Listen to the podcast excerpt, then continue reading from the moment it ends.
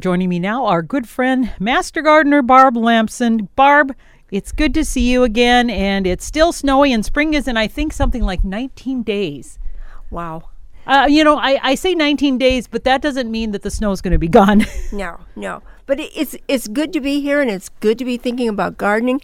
And I have noticed in the grocery stores that we are getting fresh produce that's uh, grown in the South. Their growing season starts much earlier than ours. It does, because they have to wait to grow these cool crops when their heat diminishes somewhat starting in November. And on Wednesday nights at our church, we have a free meal, and we serve people that come for church mm-hmm. and people that bring their kids for Sunday school. And so we serve lots of different people, and we try to give them good, healthy food. And what I have noticed, because I'm on the food line giving out food, the kids love peas, and they like them raw, and they like the sugar snap, the ones where you're eating the whole pod. Oh, so not just the little peas themselves, because I would think that they would like the little peas, you know, as they come out of the pod, but you're talking the ones actually the whole Right, right, my, right. My exactly. husband's favorite. That's the only kind I plant anymore, Barb, because my husband says, I don't want those other ones that come in the shell. I want the whole pea. So, well, you know, uh, last year in summer school, that's what we grew, even though we got started late with our crop. But, uh, and, the, and the kids there loved them too. And these were uh, sixth graders going into seventh grade and seventh graders going into eighth grade. And they just, just picked them right off those plants and just ate them like, like they were candy. But, you know, peas are interesting because there are different types, and you should know what you're going to do, what you want, and where you're going to put them, and whether you're going to trellis them. And so I ordered three new peas this year. And new varieties to you, or? Yes, okay. New varieties. When I went into my seed catalog, there just are so many, and I get kind of taken away by the sweetest, most amazing. And right. so I am going to grow some of these snow peas, and I'm going to get grow one variety of them. There's now, the one, snow peas are the ones you eat the whole pea, right? Yes, you do. And okay. this one is Mammoth Melting Sugar. Oh, that anything that says sugar must be good. Yeah. That's right. It's it's a longer growing one. It's seventy days, which, you know, I, I'll need to get this in really early. But then I found another one, which I'm going to try too. And this one is Patio Pride. And it's a smaller pea. You eat the whole thing again. And you can grow these just in a container. Where did you see it? From, where are you getting those from? Because I actually think I might have ordered those too. Is it for which catalog? This is Jung. Oh, and they are twelve to eighteen inches tall, and you get these great peas on. So I was talking to my son last night in Alaska, and he said he grew those too, and he grew them in containers, and he said it works just really, really great. So you could start those, get those started uh, in the container, in the house, or if you've got a greenhouse or someplace like that, then as it warms up, because they will take some, they will take the cold temperature. Right. Now, if it freezes, you're going to have to move them back in again, though. But this particular one uh, is only forty days from the oh, time you plant. Oh, that's quick. That's almost a, like a radish. To yeah, it is. It is. Wow. And so they say this is the first pea you should plant in the spring, and the last one you should plant in the fall. It's called patio. This say is it, this is Patio Pride. Ooh. So it, think about that. And then I ordered another, and that one is called Early Perfection, sixty-six days, and that is the the snapping type pea where you take it out of its shell. And I have had really good luck with peas, and I have had enough peas, and this is up at Good Counsel where I grow them, where they get lots of good air circulation, and I can rotate them.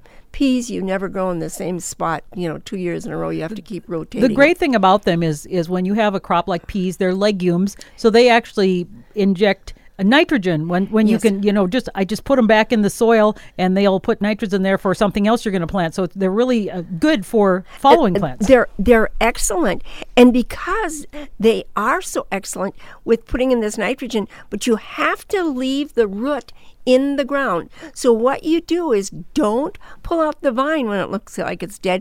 Take a pruning shears, cut it off at the base, and leave, Just leave that the root? root in the ground, because the nitrogen is in those nodules in this along the root itself.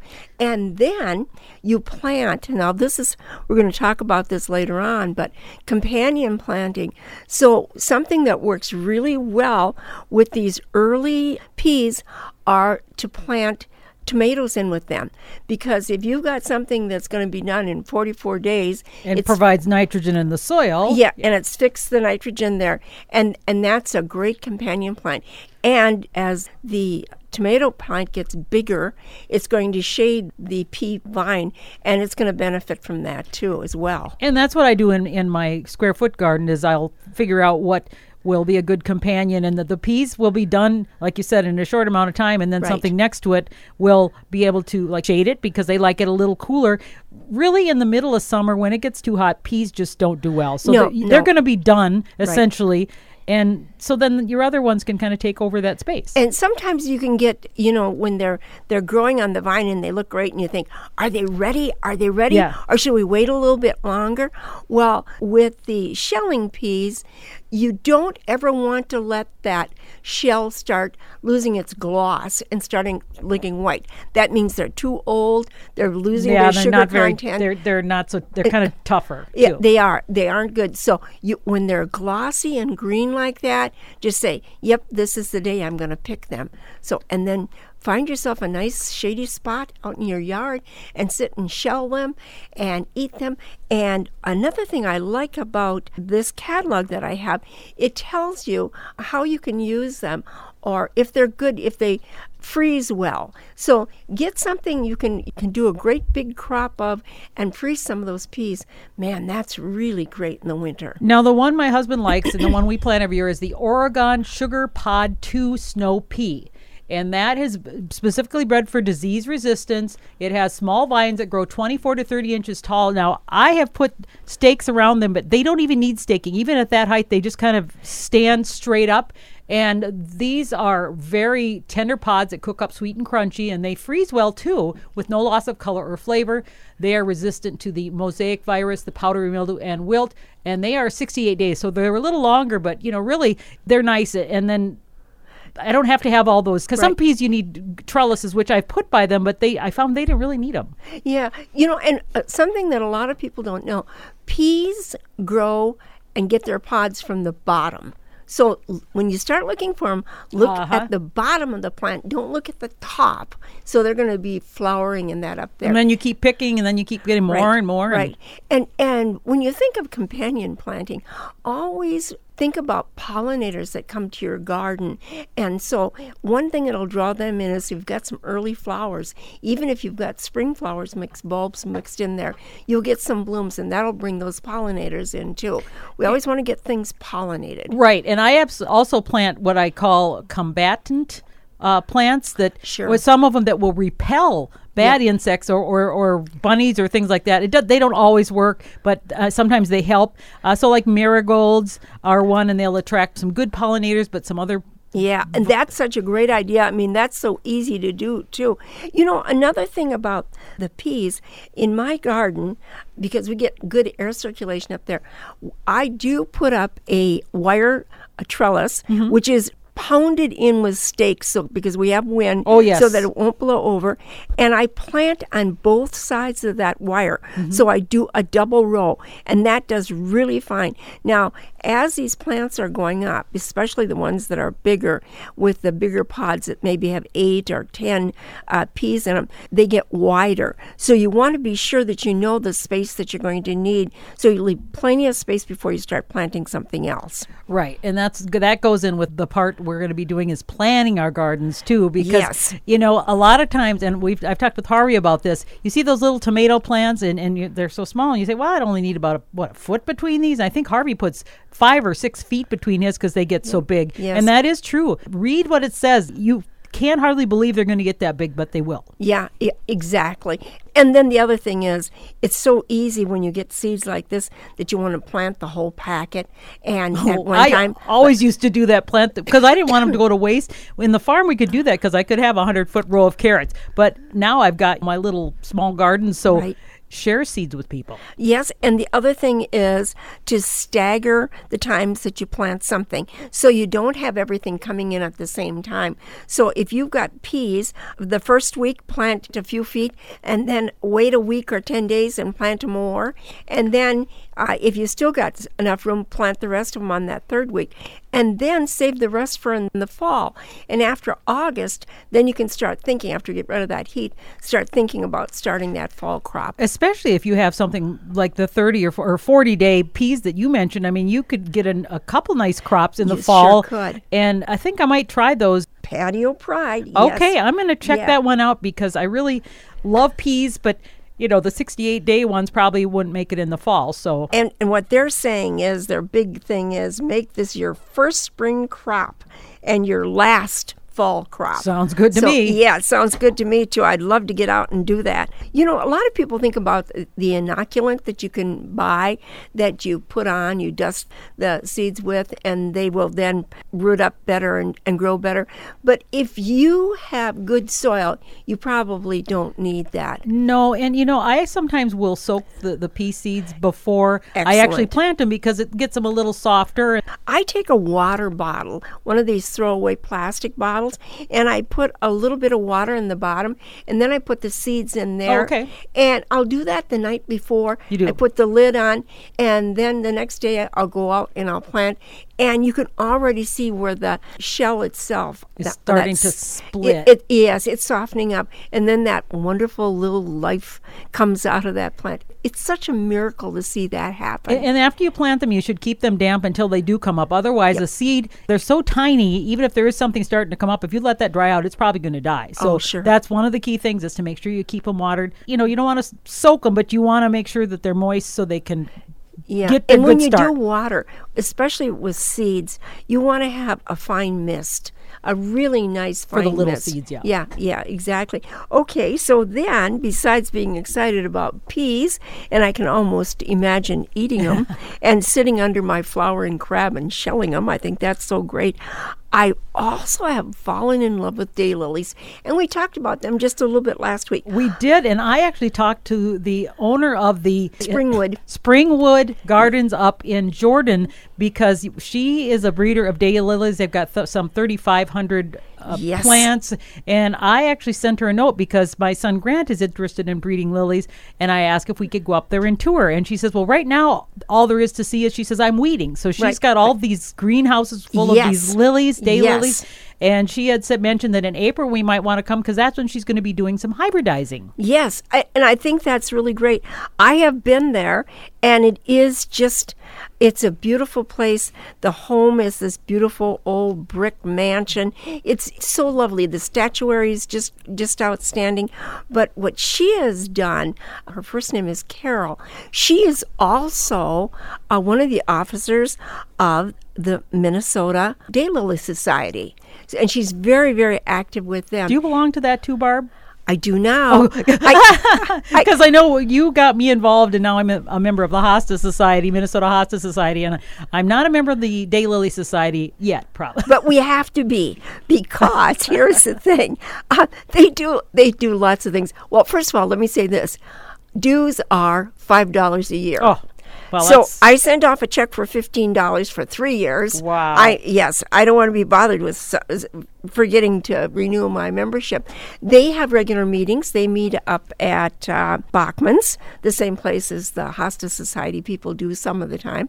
And they have plant sales, and their members donate plants, and if you help with repotting and things like that and getting ready for the sale, they give you credit to buy some of those more really, plants. Yeah, those wonderful daylilies that we love so much. And some at uh, Springwood, uh, th- this new introduction she had was was it two hundred or was it six hundred dollars? Was yeah. it two hundred? Yes, it was so outrageous.